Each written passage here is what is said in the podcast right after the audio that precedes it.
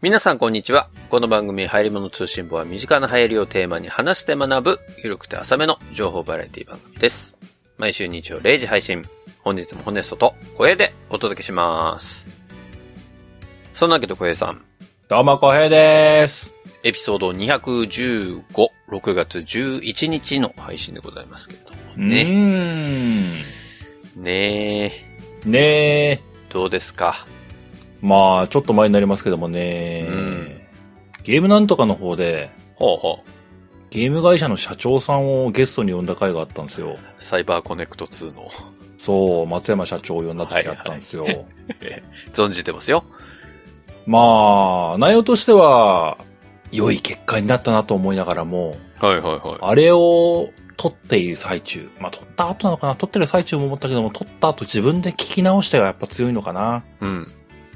まあ僕も、まあ普通に仕事をしている身で、どこかの社長さんと話すみたいな場面はまあた何度かあったりはしますけども、はいはいはい。ポッドキャスト収録という場で社長さんと話すって場面が初めてでしてね、いや、そりゃそうだろうね。私ないからね、経験。ポッドキャスト番組という体の中、ゲームなんとかという番組の体の中で、極力フランクでいきたいと思いながらも、フランクになりすぎられないっていうふうな、こう、板挟みに収録の中で自分の中で陥りましてね。緊張感はそりゃあるよね。だって社長さんだからね、なんと言っても。うーん、そうなのよね。結果として、こう、そんなに不自然にはならなかったかなと思いながらまあも、まあ、はい、果たしてあれはうまくいったんだろうか僕のパフォーマンスはよくできたんだろうかっていうことを最近思い返してます。い。いや、何の報告だったの、それ。世の中皆さん、社長とポッドキャストを話すときって、どのくらいの温度感にすればいいか僕に答えを教えてください。いや、でも、今回はさ、その松山社長も、うん。ゲームなんとかを聞いてくださったわけじゃない。じ、まあ、事前にというか。そうですね。ありがてえですね。それこそ、その、戦場の風雅でしたっけうん。をやってる回をゲームなんとかでやってたのをサイバーコネクト2の社員さんが聞かれて、その経由で聞いていただいて、で実現したわけでしょそうだね。。うん。だから、なんだろうな、この番組での、それぞれの、まあ3人の、そのキャラクターみたいなところ、ある程度、まあ1回しか聞いてないかもしれないけど、なんとなく分かってる状態で来ていただいてるのはやっぱ強かったんじゃないのそういう意味で言うと。まあね、松山さんの場合はね。いや、そうそう。だから、だから別に今回、なんか、そんな引っかかりはなかったと思うけどね、聞いてる側としては。うん。そなうんか、うん。こいつ失礼だなって思ってるような人もいないだろうし、逆に言うと。難しいよね。多少失礼でありたいんだよね。ここは難しいな。わかるわかる。でも、その、小江さんのその、そもそものキャラクターで言ったら多分それが正解じゃん。その、まあ、失礼に行くのが正解ではないと思うけど、でもうんやっぱりフランクで言ってほしいわけよ。その、リスナーからす、なんか、すいませんね、リスナー代表みたいな言い方してますけ ど、リスナーからすると、普段の小江さんで言ってほしいなっていう思いの方が強いわけだから、うんうん。その、やっぱり、社長さんが来たとて、そのスタンスは崩してほしくないなと思う一方、フランクに行き過ぎても違うなって思う節もあるから、そこうなんだよなれでちょうどいいんじゃないかなと思うんだけどね。難しいんだよな。こ難しいとう、思うポよッドキャストって難しいな。うん素人って難しいな。そうよ。でも、仮にだけど、まあ、ありえないけど、ハヤツにどこかの社長さんが出られるとするじゃん。まあ、ありえないけどね。ん。いや俺、めちゃめちゃかしこまっちゃうと思うもん。まあ、なくはないけどね。なくはないかなまあね、まあ別にね、こう、はやつなんかで言ってもゲームなんとかで言ってもそうなんですけども、まああの場はね、結構また特殊というかね、まあ、そうあのね。自分含めて5人いたんだよね。まあ、そうだよね。そそこが、こう、また難しいといううんか、うんうんホスト側で言えば、いいのよ。あの、片っぽ真面目でも全然いいの。むしろ片っぽ真面目、片っぽふざけてるぐらいちょうどいいと思う僕は思っていて。全員真面目はもうアウト だし、全員ふざけてるのも終わりなんだよね。だから、まあまあ、でも、全員真面目になっちゃうとさ、それこそ、日経トレンディーさんみたいになっちゃうわけでしょだって。まあそうね。いや、まあ、それ、日経トレンディーさんが悪いわけじゃないけど 、そう。まああ、のはやつでもゲームなんとかでもなくなってしまうからね。そう、だからインタビューになっちゃうじゃん。それは。うんうん。インタビュー番組じゃん。それサイバーコネクト2の社長さんを呼んだインタビュー番組になっちゃうから、そうなんだよね。それはだからゲームなんとかじゃないもんね。そうなんだよね。なんとなくそこのね。さじ加減が非常に難しかったですね。いや、まあまあ、そう、それは難しいと思いますよ、それはうね。ーん。まあ、そんなわけで、ハヤツをお聞きのどこかの社長さん、もし、ね、出てもいいよという方がいらっしゃれば。いない か。まあ、いやまあ別に社長に限らずだよね。そうね。まあ、この、入り物通信簿、ゲームなんとか含めね、うん、ああの、ちょこちょこゲストの方をお呼びするって場面はあるんですけどそも。うね。うんうん。まあ、正直、多少の目上感でやったら、もう、対等な感じでいこうって思ってる節が僕はある んですよ。もう、この間のケリーさんとかも、そんな感じだったんですよ、実際ね。ええ目上だからね、ケリーさん、完 全にね。でも なんか、ここで、あの、下手に出るのは、あの、うんはやつの小平さんではないってことは思ってるそう、ので、確かにね。ただこう、その、目上の加減というのがね、こう、また、線引きが難しいなと、こう、松山さんの一見を思って思ったんですよね。そうだね。だから、失礼にならない程度のフランクさってすごい絶妙だよね。そういう意味で言うとね。そうね、こう、テレビタレントの人とかそういうの、やっぱ、バランスがあるんだなって改めて思いますわ な。あーそうね。俺も日々、だから仕事でもそれを模索してるもん。あのし仕事でも模索していた。仕事でも模索してる。だから企画職ってさ、うんうん。あるところでは同型にならなきゃいけない時があるわけよ。その、はあ、はあ、常に真面目でいけるわけではない職種だと僕は思ってるから、はあ、はあ。ある時には演技をしなきゃいけないし、うんうん。ある時にはバカにならなきゃいけない職業なんですよ。で、うんうん。相手のことを立てる。要は得意先の人をおだてなきゃいけないタイミングというのは絶対的にあるから、うんうん。とは言いつつも自分の言いたいことは言わなきゃいけないわけじゃん。まあ、それはそうですわな。仕事ですからね。そうそう。うちはこれをやりたいんですとか、僕の企画はこれが本筋なんですとか、相手がいいくらそれをのらりくらりとかわそうとしても、うんうん。それに乗っかりつつ言いたいことを言うっていう練習をここ十数年やってるわけだから さ、俺は。で自分の上司に関しては、うんうん結構ギリギリまで攻めれるようになってきたの。なんとな く。ギリギリまで攻めれる。そうそう。ふざけながら、チクリと痛いことを、向こうにとってチクリと痛いことを言うっていうのを、 なんか、最近ちょっと心がけてるんだけど。ねちっこい攻撃方法だ な。でもそれがホネストっぽいじゃん。もうそれがね、まんまホネストに落ちてきてる感じがするんだけどさ。なんかでも、さすがに得意先の人にさ、なかなかそこまではちょっと砕けられないからなるほどね。。だからそこはやっぱり、今の話に通ずるところあるなとは思うよね。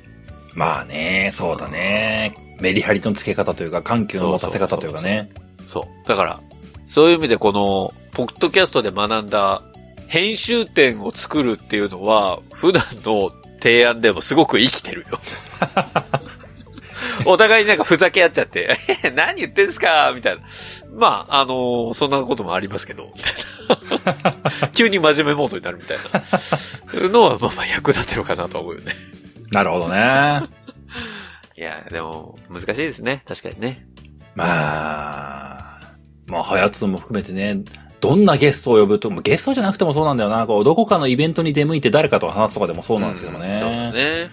この、加減というのがね、悩ましいなと思う日々ですね。そうですね。でも、あれじゃないですか、サイバーコネクト2さんのサイトに出ましたって、ニュースリリースみたいに出てたでしょ出てましたね。ありがたいですね。本当に。見たことないわ。あんなの公式のサイト で、ポッドキャスト番組出ましたって。あ、でもあれか。この前のうちで言うところの、象印さんのツイッターか。まあ、そうだね。あ、それ近いところがあったんだね。そゾウさんもそうだし、まあ別に、ポッドキャストアワードの、あ、まあまあリスナまーチョイス第9位ってあ。のも、まあまあ、それもありがたいことにそうですね、法人主催のまあまあそアう、ワードでちゃんと乗ったっていうのは、偉大な部分だと思いますけどね。まあ確かにね。それはそうですね。まあ、今後もね、いろんなことが起こるポッドキャストだとは思いますけれども。なんかね、また面白いことあればいいなと思ってますよ。なんだろうな、何かないかな。落ちてないかな、面白いことな。落ちててほしいなこう歩いてたら、お、面白いじゃんっていうのはがああってほしいなだ、ダイソン農場にご招待とかないか な。えー、航空券取らなきゃとか言ってね。あのー、全然教えてもないのに、いきなり自宅にダイソン1が送られてきたりしないかな、こ れ。ど、どうやって知ったの逆に怖いみたいな。ね、あと足長ジェームスより。でも、そうか、俺、あれだ、製品登録してるからな。ダイソンのページに。ホネストって書いてる、いちゃんと。や、ホネストって書いてる。ホネストに名前変えとこうかな。かっこいちご待ってますみ たいな。突然ユーザー名がホネストに変わるやん。顧客がいたぞ。こいつだーってなるけど。そうだね。まあそんな、夢のような話をしてますけれど。うんうん。えー今日はですね、215回、私が話を持ってきました。うん。 2回前ですかね。 2回前。オムニバスハヤツ、皆さん覚えていらっしゃいますでしょうか。パルケ・エスパニャ。パルケ・スパーニャのやった会、5月28日に、ね、あの奇跡のパルケ・スパーニャ会、放送したわけなんですけれども。うんうん。なんとですね、その日、その日。まさに配信がされた5月28日。私はどこにいたかというと、三重県。大阪府はああ、なんでだユニバーサル・スタジオ・ジャーパンにおなりましたんでだーなんでだよー間違ってるぞーおーいおーいえーそのご指摘があるのはもうごもっともでございます。そこじゃないだろう微妙に近いしい。やいや、そうなのよ。おおそっちかいみたいな感じで、多分うみん、ねこれがなんか九州とかだったらな、あ、そっかーって思うけども、なんか大阪てーってなるよ。近鉄圏内かいみたいなね、皆さん思ってるかもしれないですけど。いやいや、たまたまなんです。これもう、以前から決めてたんで、決めそてのた。。まさか、思い出ばさやつで、その日、まさにパルケ・エスパーニャの話すると思ってなかったんで、はあ、はあはあ、ちょっと、まあ、あれだなと思ってたんですけど、あの、大阪に行ってきましたよね。行ってきまして。はい。まあ、家族旅行で行ってまいりまして。おーおーで、ユニバーサル・スタジオ・ジャパンに、もう初めてですよ。仕事で一回行ったことあるんですけど、おーおーおーあの、プライベートで行ったのは、うん。もう、なんでしょうね、本当に、中学高校の頃に、うん。あの、グリーンティー、うまうまと、を含めた仲良し5人組がいたんですけど、なんなんだ、ずっこけ3人組みたいな感じまあそうそう、5人組、仲良し5人組でついつもつるんでたのに、うん。なぜかわかんないけど、僕だけ呼ばれなくて、残りの4人で USJ に行ったっきり、もう USJ は行かないと心に決めてたんですけど。なんで、なんで悲しいエピソード飛んできたの、今。いやいや、僕の USJ エピソードって言ったらそれしかないんだから、今まで。はぶられた思い。なんか知らないけど、4人だけで行って、はぶられああて、で、後日帰ってきて、いや、そういえばこの前さ、USJ 行った時、みたいな話をね、そのうちの一人がいきなりし始めて、みんうなんその場で一斉に、あって言うっていうね。仲良し5人組だと思っていたのは、ホネストだけだったって話、ねえーっと、どうやら彼らにとっては仲良し4人組だったみたいですね。悲しくなってきた。空かけらじ再開しねえわえーもう、あの、多分、この話を残りの二人が聞いたときに、まあ、ホネストいつまで売ってんだよって言われると思うけど、あの、本当だやよなられた側一生覚えてるからね。もう、気をつけてめんどくさいよな、ホネストってね。ほんとめんどくさいよね。とずっと言うからな。もう、だって、もう、斎藤飛鳥の写真集見てた現場のとこ、そんな何回も自分で掘り起こすって思うもん ね。いや、あれはあれで恥ずかしかったからね。まあまあ、そんな、そんな USJ の辛い思い出を塗り替えるべく、塗り替えるべく。私は今回生まれて初めて、プライベートで USJ に行ってきたわけなんですけど。おー。やっぱ初めてっていうのは何事も失敗がつきものでございまして。はあ、はあはあはあの、今回も例に漏れずですね、あ、漏れず。いくつかの失敗をしてまいりました。なるほど。ダウトを探すのかな、この流れは。いやいや、ダウトというよりも、私の恥ずかしい話を皆さんに共有することによって、皆さんはそのような失敗をしないでね、という、まあ、人の振り見て、我が振りを直す、そんな回にしていただきたいなという。なるほどね。これはあの、須尾三吾さんに対するアンサー的なことをやるんだね。さアンサーそういうことだね。は、アンサーはしないんですよ。須尾さんはパルケ・エスパーニャをえすごく候補したけども、これからホネストは、そこじゃないところ、USJ をものすごい候補していって、コラボにこぎつけていこうという魂胆なわけだね。え。まあ、絶対コラボできないの分かってるんで、まあ、開発コラはボ。まあ、骨っぽいキャラクターいっぱいいるもんな。確いっかにな。ぱいいるよ。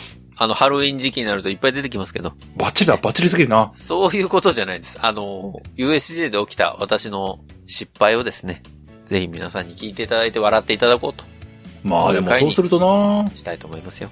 千葉の方のホーンテッドマンションの方でもなちょっとクレームが起きる骨はこっちだろってなるもんなクレームが起きるわなそんなホネスト取り合ってくれるのテーマパーク同士で。千人目はお前だろってだったらあのホーンテッドマンションもう終わっちゃうよ。閉館しま1000人し目来たんだたからもう千人目は、ま、はい満員でーす決って定しました店員オーバーでーすって言っ違てうのよ。目的達成って1000人目標でやってないけどね、別に、ホーンテッドマンションも ね。こう今期目標1000人なんだよなんてやってないけど、別に。今期目標達成しましたーって10月まで開きませんっていいのよ、そういう話じゃないのよ、別に。今日は、USJ の話ですからね。なるほどねはい。そんなわけで、早速本編に入っていこうと思います。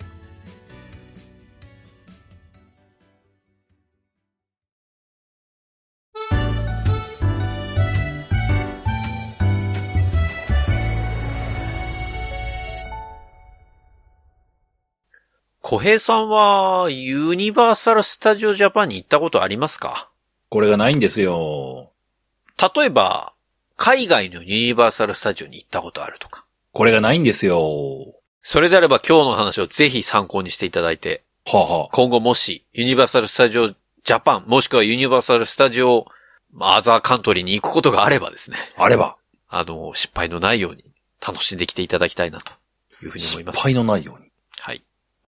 えー、時は遡りまして、2023年5月28日、ふんホネストはですね、大阪の地に立っておりま した。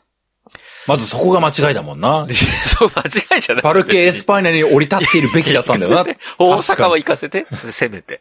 うんまず出発点が違うそこをダウトって言われちゃうと、い や今日別にダウトを決める回でもないし、いたんです、大阪にね。いたのねあの、旅行をしようということで。ホネストファミリーがそこにいたのねそうなんです。で、本当は5月のね、13日とか、まあ2週前ぐらいに行こうとしてたんですよ。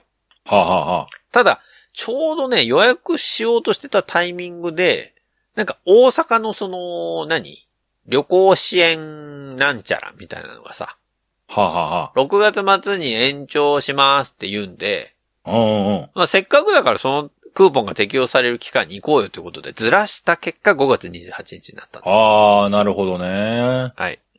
で、まあまあ、クーポンの恩恵も受けつつ、恩恵を受けつつ。大阪を楽しめたらいいなというふうに思いましてね、うんうんうん。行ったわけですよ。行きました。まあ初日は土曜日に行ったんですけど、うん。まあ、あのー会社の同期がいますので、大阪にも。ほうほう。まあそこで会って、久しぶりなんか言ってね、お互い、まあみんな子供もできて、ああ、なんかちっちゃいね、とか言いながらね。ちっちゃいねって。あ、いくつ今みたいな。あ、3歳あ、可愛いねみたいな。まあ、そんな話をしつつね。はあはあはあ。まあ、1日目終わっ薄たんですよ。暗いな。うんうん。その初日から、パークの近くのホテルに泊まりまして。止まりまして。まあ、翌日はもうすぐ朝からパークに行って夜まで遊んで、うんすぐ帰って疲れを癒してというプランで行ったんです。行もっう、たんです恐け竜、ど、恐竜、恐竜ってもう前晩からな、もうめっちゃ騒ぐよな。いや、騒いでたんですけどう、ーって言ってな。あの、もうその時点で一つ失敗があるんです。なんだって。小平さんは、うん。今のその旅行支援のパッケージとかがある場合に、うん。次の選択肢のうち、どれを選びますか ?1。はい。どこかの旅行会社のパッケージプランで、うん。ユニバーサル・スタジオ・ジャパンのチケット付きのプランを買う。ほうほうほう。にほうほうほ旅行費は旅行費として出して、う。うん。 USJ のチケットはネットでも買えるし、オンラインで買って当日を迎える。うん。はい。どちらを選びますかうんうん。あれよね。全国旅行支援のはい。クーポンの適用範囲を考えろって言ったんですよそうね。ですね。そうです、そうです。どっちかというと、あの、ワクチン接種券持ったのかみたいなところ、接種券接種証明書持ったのかみたいなところの方が気になっちゃう。あ今もういらないんですよ。あいらないんだ、あれ。いらなくなったはんいあのだ。本人確認だけでもうね、いけるようになったんです。ええー、そういった知らなかった。ええー、まあでも、なんか話の流れの逆張りみたいになっちゃうけども、うん。後者じゃないですかあ、校舎で行きますか。うん、チケットはチケットで別撮りするみたいな感じの気がしちゃうな。まあ私はもちろん前者だったんですよ。まあでも、うん、そう思っちゃうよね。ホネストだもんね。ホネストそっち取りそうだもん。うん。まあ、ホネストというか、ホネストファミリーはね、そっちだったんおです。ホネストファミリーはな、そうだな。お父さんチケット取ってよーってなるもんな。まあ、楽じゃないですか。まあ楽だわな。で、それの何が失敗なんだって話なんですよ。まあそうだな。確かに今日は別に失敗を決めてるわけではないいや、いいんですよ。だから、どっちのプランでも、1でも2でも、な。うん。別にパークには入れるわけですから。そうですね。目的は達成される。そう。何も失敗じゃない、じゃないですか。本来は。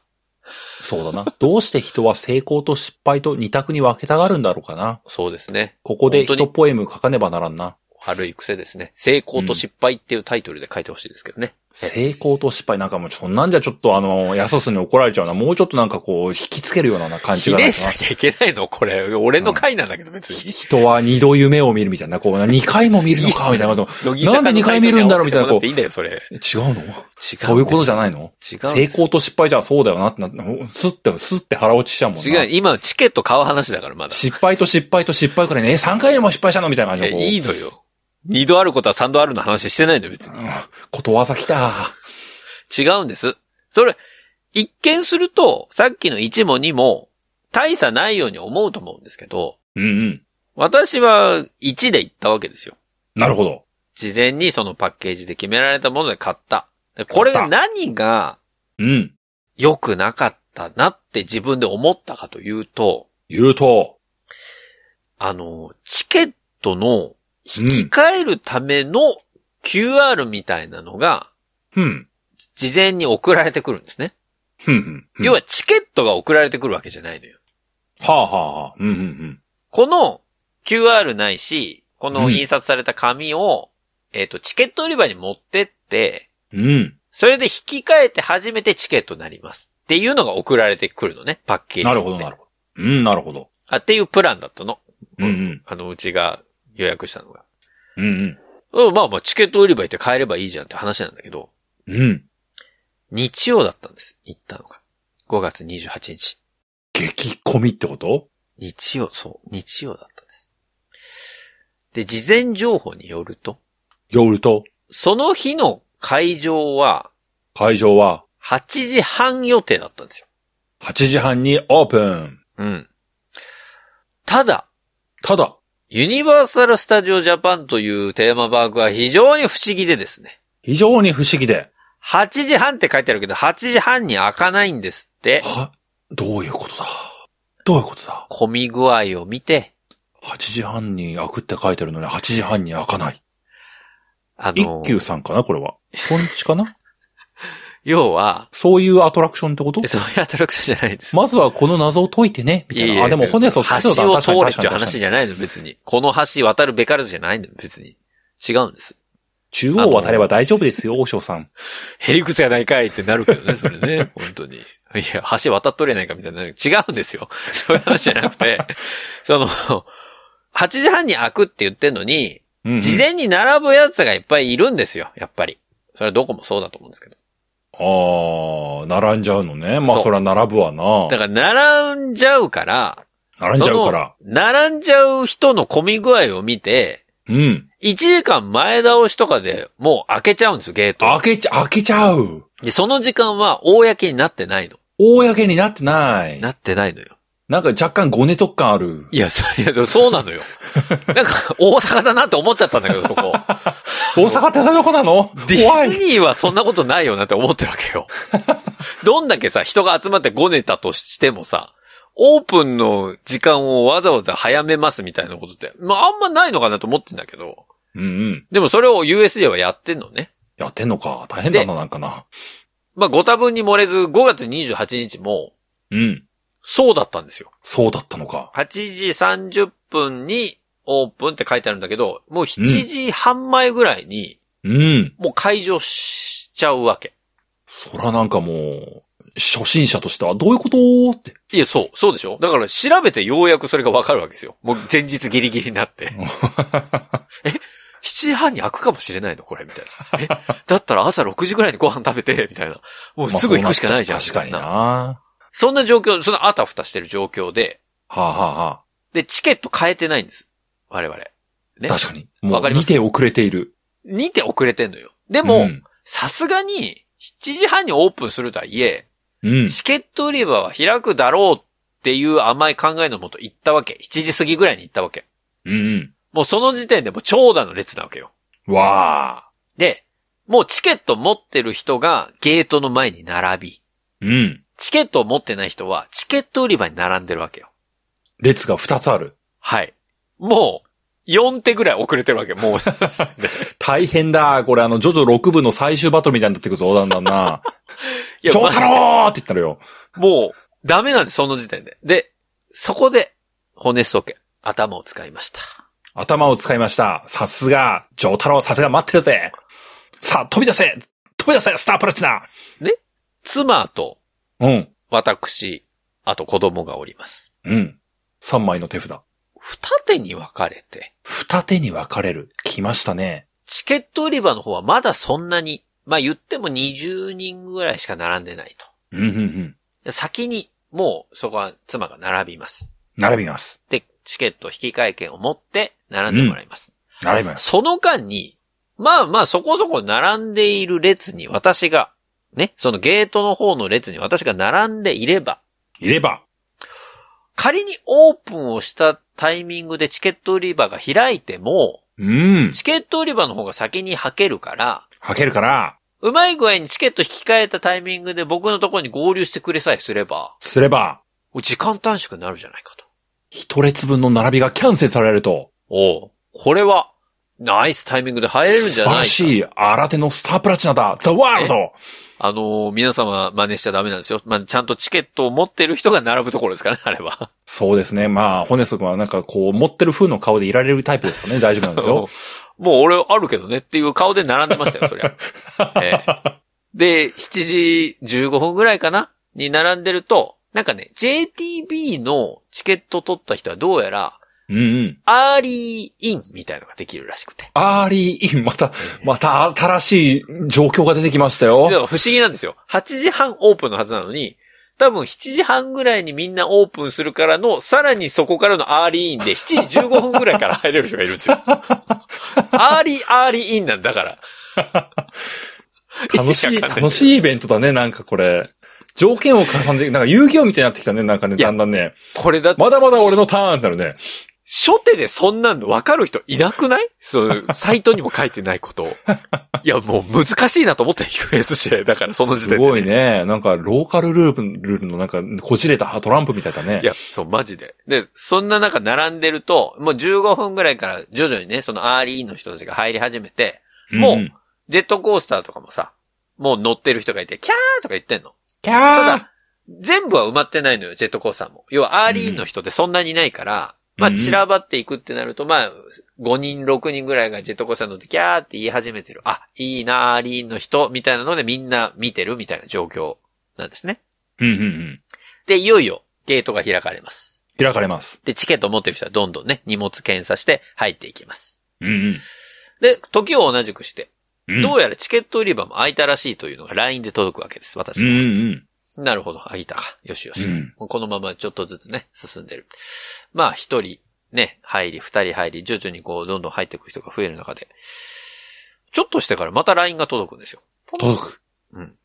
チケット売り場開いたけど、うん。列が一向に進まない。おっとおっと、来たぞと。ーうん。やばいぞ。どういうことだと。ね。チケット買うのなんて、そんなに時間かからんだろうと。うんうん私の列は少なくとも40、50人ぐらい前に並んでいる。一方、チケット売り場は20人だったはずだと。うん。うんうん。どんだけこっちの方が早かったとしても、いやいや、チケット先に来るだろうと思ってたわけです。うんうん。そうですね。でも待てど暮らせど、どうやらチケット売り場の列が動かない。動かない。空いたけど、販売がスタートしない。しない。いこれは、まずいかもしれない。ってその時悟ったわけですね。持ってないのに持ってる顔してるのがバレちゃう。そうそうそう。ふんふんと言いながらね、後で合流するはず予定だったのに、持ってないぞとなったわけですよ。で、話を聞くとですね、うん。どうやらその日、うん。 USJ のチケット売り場、うん。通信トラブルにより、あはー、通寸障害クレジットカードの利用ができないという障害がだーえー、20人中ほとんどの人がクレジット決済をしようとしていたと。しようとしていますよね。そりゃそうですよえーね。現金はございますかいやいや、ありませんよと。なんて言ったって、このカードで払うと特典があるんでしょな、どうやら、提携してる JCB かどっかのカードで払うと、なんか特典が受けれるらしいんですね。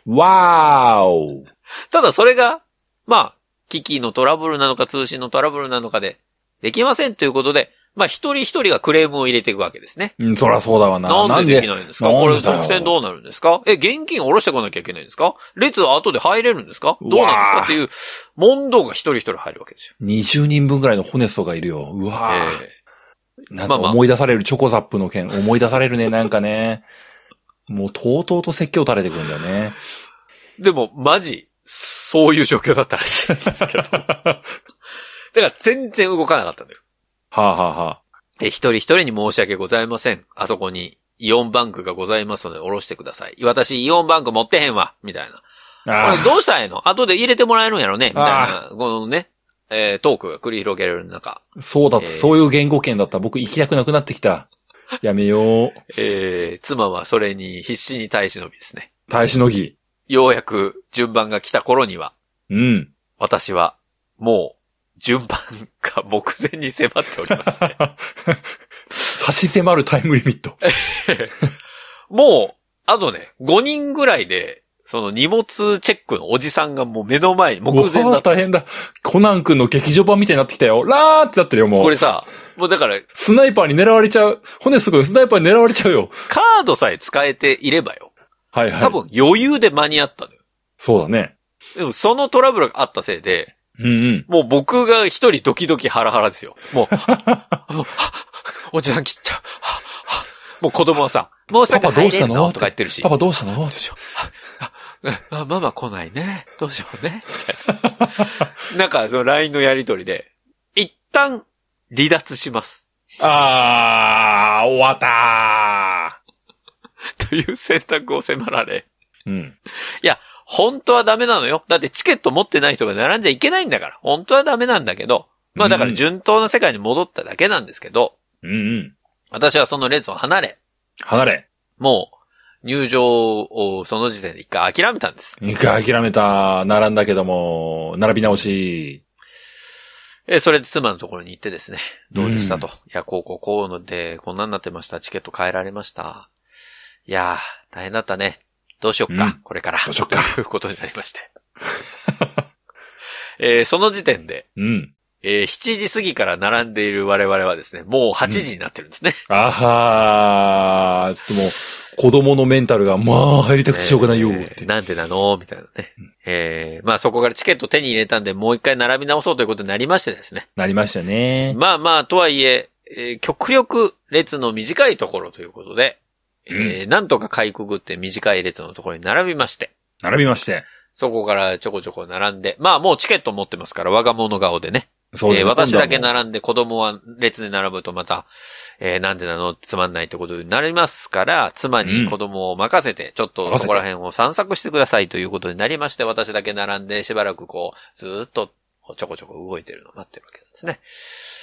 で、10分たち、20分たち、なかなか列が進みませんけど、まあ徐々にね、こう、うん先ほどの一度通った道をもう一度こう通り直している私。二巡目の世界ですね。え、二巡目、こう、とーっと行くと、ようやく、えー荷物のおじさん、先ほど私がハラハラ見ていたおじさんのところに届いたわけなんですけれども、うんまあその時点で妻と子供を呼びまして、そろそろ順番だよということで合流をして、えー荷物検査をしてもらって、チケットをピッとやってですね、入りました。その時点でお時間なんと9時半過ぎでございました。えうーん。 7時過ぎから並んでいた私なんですけれども並んでました。えー入れたのが2時間半後というね。なかなか疲弊しますね。私ツイッターでつぶやいたんですけれども、その時のね、写真を皆さん見ていただければわかると思います。あれは一度目に並んでいる時の写真でございます。えーものすごい人でね、えー入るのに2時間以上かかってようやく USJ に入るという、初手としてはもう疲れ切っております。もうその場で帰りたい。そんな思いで私は USJ に降り立ったわけでございます。帰りたいというテンション感で入ったと。で、その時点で、うん。二つ目の失敗をしてるんです、すでに。え朝ごはん食べてないとか朝ごはんは食べました。あ、食べてるんだ。さすがだ。食いしん坊だな。小江さん、USJ 今の一番のうん。推しコンテンツって何だと思いますマリオ。そうなんですよ。そうなんですか。当たってた。マリオなんです。マリオですよね。ハリーポッターもまだまだ人気とはいえ、えマリオなんです。何はともあれマリオなんですよ。私もマリオに行きたいと思って来てるわけです、え。 USJ に。うん。ダンさんも行ってって来てよ。マリオのエリアは今ね、人数制限しとるんですわ。マリオのエリアは人数制限。はい。入場まで2時間半のビハインド。はい。んどういうことが起きるのかこれはですね、入場をするタイミングで、うん。時間で入れる券というのがありまして。時間で入れる券。ずいぶんなんか、なんか、だ、だらっとした単語だな。いやいや、まあ、なんと言っていいのか。あのー公式に言うと、整理券、入場整理券って言えばいいんですかね。エリアに入場するための整理券があるんですけど、ストレートな単語だ。まあ、わかりやすいですね、そっちの方が。 その、入場整理券を取るか、うん。もしくは、入場整理券が取れなかった場合は、うん。入場抽選券というのを取って、抽選に当たらないと入れないっていう仕組みなんです。はあ、はあはあ、なるほどね。その整理券は、もちろんパークの中に入って、その整理券を発見してくれる機械のところに行って発見してもらうのもできるし、はあ、はあはあ、いい整理券っていうのがあるんですよ。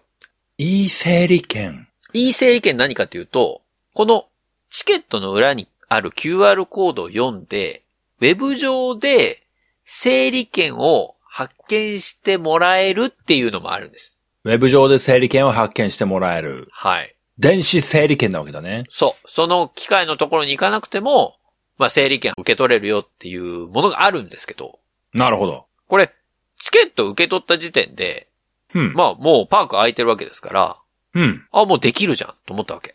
おうおう。いや、まあちょっとね、あの、3点4点遅れましたけれども、チケットを引き換えることできましたので、うんうん。もうその時点で妻と、お、これさ、もうオープンしてるからさ、マリオ、あの、整理券取れんじゃないっていう話をして。まあ、整理券が必要っていうのは事前に聞いてたので、うん QR コード読んだんです。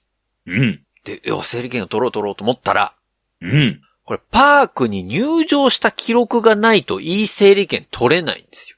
うー。ね。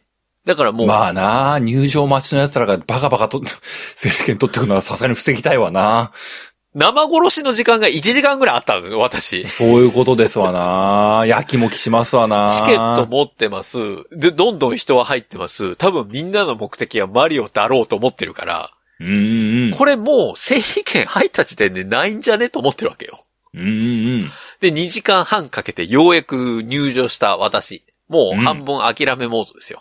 諦めモード。いやー、ごめんな。あの、今日はちょっとマリオのエリア行けないかもしれないわ。って子供に言いなが悲しい。どうしてだよ、パら。パで。もほら、ジュラシックパークは行けるから、ジュラシックパークは行こどっちも、どっちも行きたかったよ。う。パークは行って、ちょっとマり。リオはもしかしたらダメかもしれないけどっていう、ちょっと絶望の状況で、疲弊した中、ハテナブロック叩きたかったよ。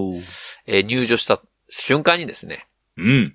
サイトで読み取って、読み取って。非整理券ボタンをポチッと押したところ、押したところ、なんと、なんと、 14時以降の回はまだ入れたんですよ、整理券。おー。抽選券にもなってなかったの。ハッピーライフだね。これはいけるやん、といけるやん。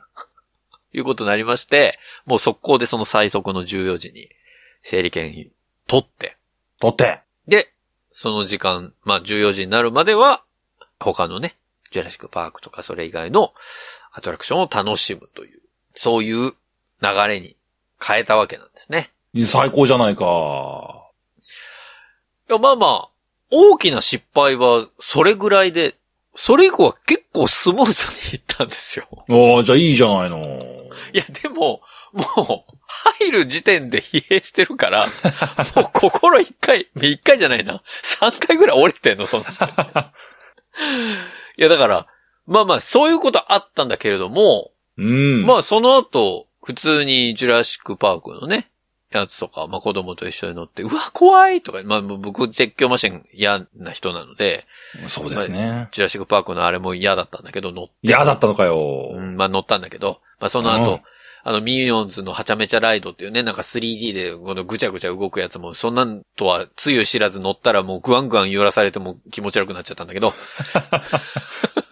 まあそれも子供も喜んでくれたから、まあ乗って。まあいろんなとこ回ってね。結局ハリーポッターのエリアだけ行かなくて、はあ、はあはあ、それ以外のところは比較的いろんなところ回った上でご飯をジュラシックパークのエリアで食べて、うん。で、ちょうど時間よく14時にマリオのエリア入りましてね。うん。まあ、ちゃんとあの、4000円ぐらいする、なんか IC チップの入ったレーサーバンドも買って、おうおうで、堪能してきましたよ。いいじゃないの。だからね、マリオは、うん。正直めっちゃ楽しかったのよ。めっちゃた、マリオはめっちゃ楽しかった。なんか、トゲがあるなあ、いやいや、他も楽しかったんだけど、なんだろうな、予想以上に、うん。すげえなって思っ感想が薄っぺ らいぞ。どうしようか。一周か二周回ってた。薄っぺらくなってるぞ。うんと午前中の疲弊がやばいぞ。あの、人がものすごかったの、でも、まあ、言ってもね。まあ、そりゃそうだわな。うん。もうめっちゃゴミゴミしてたし、もう一つのなんかやるのにも、な、とにかく習わなきゃいけなかったっていうのはあるんだけど、おうおうでも一個一個がやっぱりさすが任天堂だなっていう作りで、うんうん。もうちゃんとマリオの世界に入れたんです。おうおうもう、もう文句なしにマリオの世界だったし、うん。やっぱりあのリストバンドは、うん。まあうち一個しか買わなかったんですけど、少なくとも一個は買った方が絶対楽しめるし、うんうん。子供もやっぱり楽しめる。まあただね、うちの子まだちっちゃかったんで、うんうん。できるものも制限はあったんですけど、まあそれでも、あの一番何が楽しかったって聞いたらマリオ楽しかったっていうぐらい、やっぱ楽しめたので、やったね、マリオ。うん、これはね、すごいいい体験だったので、いやあれがもし、本当に東京にあったりとか家の近くにあったら、うんうん。もしかしたら年間パス買って毎週通うぐらいするぐらい面白かった。毎週通う。うん相当だね。いや、というのも、うん、これねあの、ユニバーサル・スタジオ・ジャパンのアプリをダウンロードしていただくとわかるんですけど、うんうん。あの、スーパーニンテンドーワールドっていう、うんそのアプリの中の一つコンテンツがあるんですけど、うん。うん。ニンテンドー本当にうまいなと思うのは、そのバンドを使って得られるうん。スタンプうんうん。 170個のスタンプがあるんですけど。めっちゃ多いスタ ンプ。要は、何かやったら、その称号が得られる形式。まあ、要は、ちょっとしたハードルを一個ずつクリアしていこうという、要は、ニンテンドーが今までゲームで散々やってきたあの仕組みが、うんリアルでできるんですよ。170個。うん。なるほどね。で、その170個、うん。簡単に取れるものもあれば、うんうん。要は、レースで1位になるとかっていう、はあはあ結構なハるーほドどルね高いものまであるの。あの、マリカー的なやつのね。あ、そうそうそうそうそう。だからさ、そのスタンプコレクター、そのコレクション欲のある人は、う。うんとにかく全部集めたくなるから、もう特に僕なんかはそうなんだけど、うん。うんこれは、まあ逆に近くになくてよかったなって思うぐらい、めちゃめちゃハマりましたね。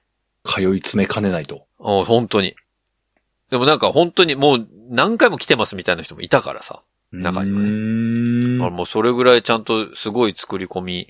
で、やっぱり一つ、その心残りがある、まあ、失敗とまではいかないけど、マリオの入れで心残りがあるなと思うのは、うん。そのコレクションって事前にどういう条件でこのスタンプがもらえますっていうのは全部書いてあるのね。うんうん。ただそれを読まずに、もうチャレンジしちゃってたの、しばらく。はあはあはだから、あ、このスタンプもらうためにあそこでこうやって頑張っときゃよかったじゃんっていう後悔は結構あるのよ。事前に全部見た上で、効率よく回ればよかったなっていうふうに思ってる節はあるので。すごい性格出てるね、ホネソ君の。いや、でも本当に、いや、それはそうす思う。ごい、その後悔の仕方、すごい性格出てる わ。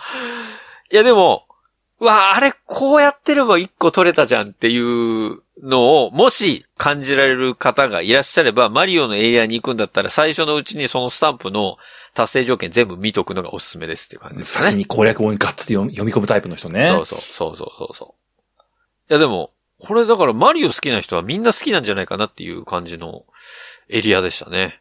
なるほどね。はい。いやでも良かったですよ。すごく、ね。いいじゃん。ないですうか。ん。あとは、USJ の、まあマリオのエリア以外のところで行くと、うん。やっぱなんと言ってもね、なんと言っても。 USJ、まあ最近ディズニーはそういう風になってきたのかもしれないですけど、うん。お金払うと優先的に乗れるチケット、はいはいはい。いわゆるユユニバーサルエクスプレスパスというのがあるんですよ。ありますわな。でそれの、もうね、時間短縮度がやばいのよ。やばい。やばい。まあ、もう本当に、まあこういうど話んすどるんと課金しよ俺もうと。あの、いつも語彙力がアホになるんだけど。 要は普通の列に行くと、もう本当に90分とか120分とかザラなのね。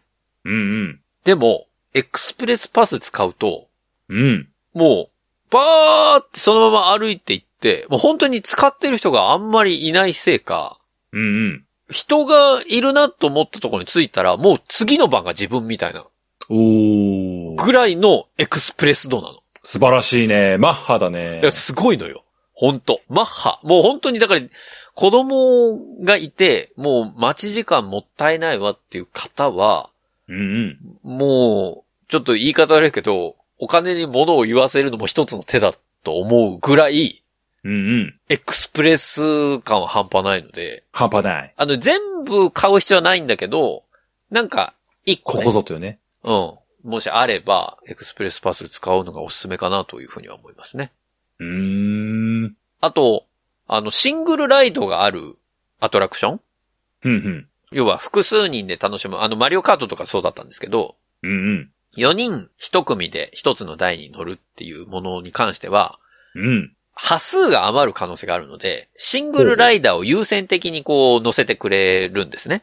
はあ、なるほどね。なるそう。ほど、なるほど。だから3人グループとかになっちゃうと、1人席余っちゃうから、そこにシングルライダーをこう当てがうっていう感じにするんですけど。もう飲食店で、あの、あそこのカウンターだったら大丈夫ですけども、みたいなそう理そう論ね。そうそう。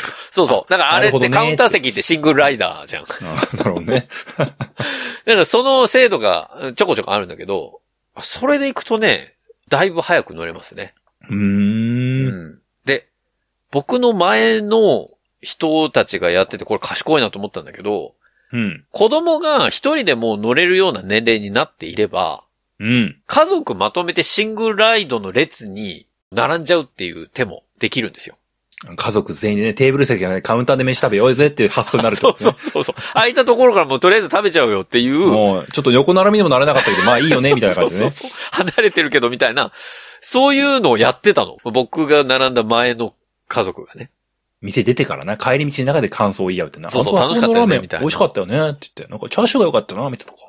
だから、初めては、まあ家族全員で乗っていいかもしれないけど、なんか2回目また乗りたいねとかなった時にはもうシングルライドで全然楽しめるので、うーん。なんか、そういうのも駆使しながら、もうそれこそ世の中には USJ に初めて行く人におすすめの回り方みたいなサイトってあめちゃめちゃ溢れてるので、うーん。なんかそういうのを見ながら、初めてね、もし今後、ユニバーサル・スタジオ・ジャパン行く方、まあ、あんまり日曜日に行くのはお勧めしませんけれども、もしね、今後行く機会がある、もしくは、これから計画をされている方は、ぜひうね、ん。あの、今日の私の失敗談も踏まえて、えー、行っていただきたいなというところで、今日は世界最高のテーマパークで巻き起こった失敗談を皆さんにお届けさせていただきました。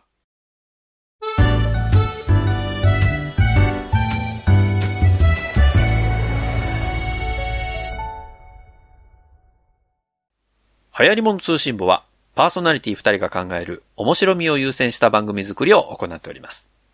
番組内での商品、サービスの紹介は、面白みを優先するあまり、誤り、語弊のある表現を用いてしまう場合がございますので、内容の審議によくご注意いただくようお願いいたします。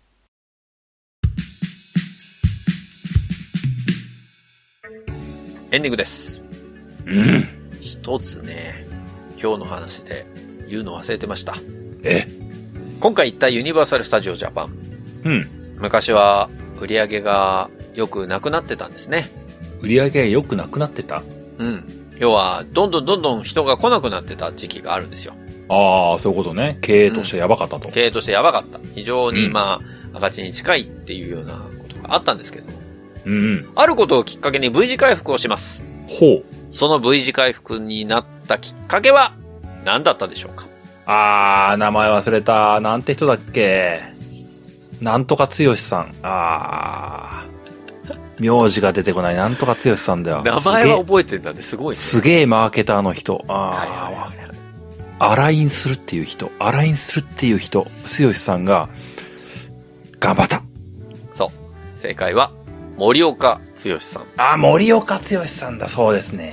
この人がですね、平成22年に転職して入社したわけなんですけれども、うん。まあそこから V 字回復でもううなぎ登りのように、えー来場者数が伸びて、もう今となってはめちゃめちゃ収益の上げられてるテーマパークになったわけなんですけど、すごいよね。この森岡さんっていうのが、まあ皆さんご存知、P&G マフィアああ、そうなんだ。そうなんです。平成22年の6月に、まあ入るんですけど、その前までは、まあ P&G にいらっしゃったと。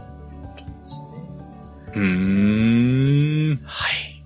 すごいなそんな P&G マフィアとも絡めつつ、今回は、ユニバーサル・スタジオ・ジャパンのお話をさせていただきましたけれども。うん。どうかな今後、小江さんは行く機会があるのかしらね。うーん。まあ、あんまり西の方興味なさそうだからな。まあ、息子の成長度合いで、まあ、遊園地とかっていう話題があるときは、たまに上がりますけどもね。おうまあ、どちらかというと、まず行くのは東京ディズニーランドの方だよなっていうのあ、僕まはあこう、ま夫婦で満場一致してるところがああ、るんまであ、ね、そうでしょうね。それは。行くとしても、行くということを考えるにしても、まだ先だなってすごい思ってますな。うんうん。まあまあ、でもね、行って10年後ぐらいじゃないですか全然先でも、まあ、多分その時でもまだマリオはあると思いますからね。あるのかなだってもうスパイダーマンなくなるんでしょスパイダーマンはで、だってさ、替えが効くアトラクションだから。あ、そうなんだ。うん。なんか、替えが利くアトラクシション。ョン。なんかこう 3D のやつじゃん。あ、3D、4D とか。うん。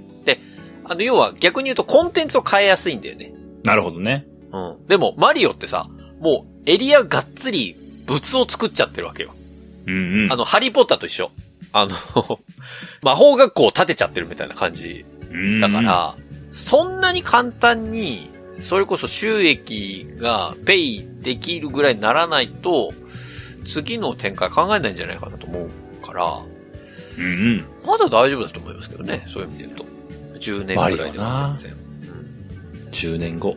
10年後うーん。いう大阪に行くことあるかなまあでも行った際にはね、まあその時はマリオのエリアも落ち着いてるとは思いますから、マリオが落ち着いてるのか。落ち着いてないかもしれないけどね。でも、やっぱり、あの、バンドつけて、ハテナブロックを叩くっていうのはやっぱり面白いですよ。行くことっはていうからね。行くことあんのかな本当にな。今んとこ全く考えてないからな。でも、あれ本当にうまいなと思ったのさ、そのバンドつけてるとさ、こう叩くとコイーンって言うのよ。うん。でもさ、コイーン他にいいっぱい周り人いるじゃん。で、うん、中にはさ、やっぱりバンド買ってもらえない子供とかいるわけ。悲しい。あの、まあ、高いからな、しょうがねえわな。 4000円するからね、1個。まあな、までもあ。まあ、買えとりあえ買えないこずと、はしょうがないわな。マリオのエリア行くだけでもいいでしょっていう親ももちろんいるから、別にそれは悪いことじゃないんだけど、まあうまな、マリオに対してのな、思い入れない人もいっぱいいるからな。そうそうそう。でもうまいなと思うのは、う。うんこ。うみんながさ、コイーンってやってるのを見て、うまあん。子供たちは真似するわけよ。そらな。叩くわけ。うんでも。さ、叩くとものすごい悲しい音がするのよ。えブブーみたいな。 悲しい。悲しいよ。あのね、もう何度となく遭遇したんだけど、うん。ほら、だからバンドがないとダメって言ったじゃんっていう親がめちゃめちゃ発生してんの。 でもそうするとさ、子供は欲しがるじゃん。そらそうだ。だから一個ぐらい買ってやるかっていうところで、いいところにそのお店があったりするのよ。はあ。そのバンドのお店がね。 なるほどね。だから、いや、これ確かに人がやってるの見てコインってやりたくなるよなっていう、その心をくすぐるくすぐり方っていうのものすごいうまいなと思いましたね。うーん。う悲しいな。ブブーってなるの悲しいな。ん、めっちゃ悲しい。なんか、お俺のことじゃないんだけど、見てるこっちがちょっとさ、あーってなっちゃうもん。なんか、うん、うん、みたいな。買ってあげてと思うけど、まあまあ、それは。それぞれの家庭がさ、まあその方針があるから、そんなの言わないけど、そらそうだ。そっかそっかっていうね。まあ、そんな、そんなことを思っておりましたよ。なるほどね。まあぜひね、行った際には買っていただくとより一層楽しめるかなというところでございます。まあそんなわけで、えー、皆さんもね、あ、私 USJ で全部スタンプ持ってますよとか、まあそういうことがございましたら、お便りお送りいただければと思います。お便りは番組ホームページ内のお便りフォームからお送りください。番組ホームページは、入り物通信簿で検索するとアクセスいただけます。また、ツイッターをご利用の方は、ハッシュタグハヤトを使ったツイートも募集中です。皆さんからメッセージお待ちしております。そんなわけで、入り物通信簿、エピソード215は以上でおしまいです。また次回お会いできればと思います。お相手は私、ホネストと。小平でした。それでは皆さん次回まで。ごきげんよう。さようなら。また来週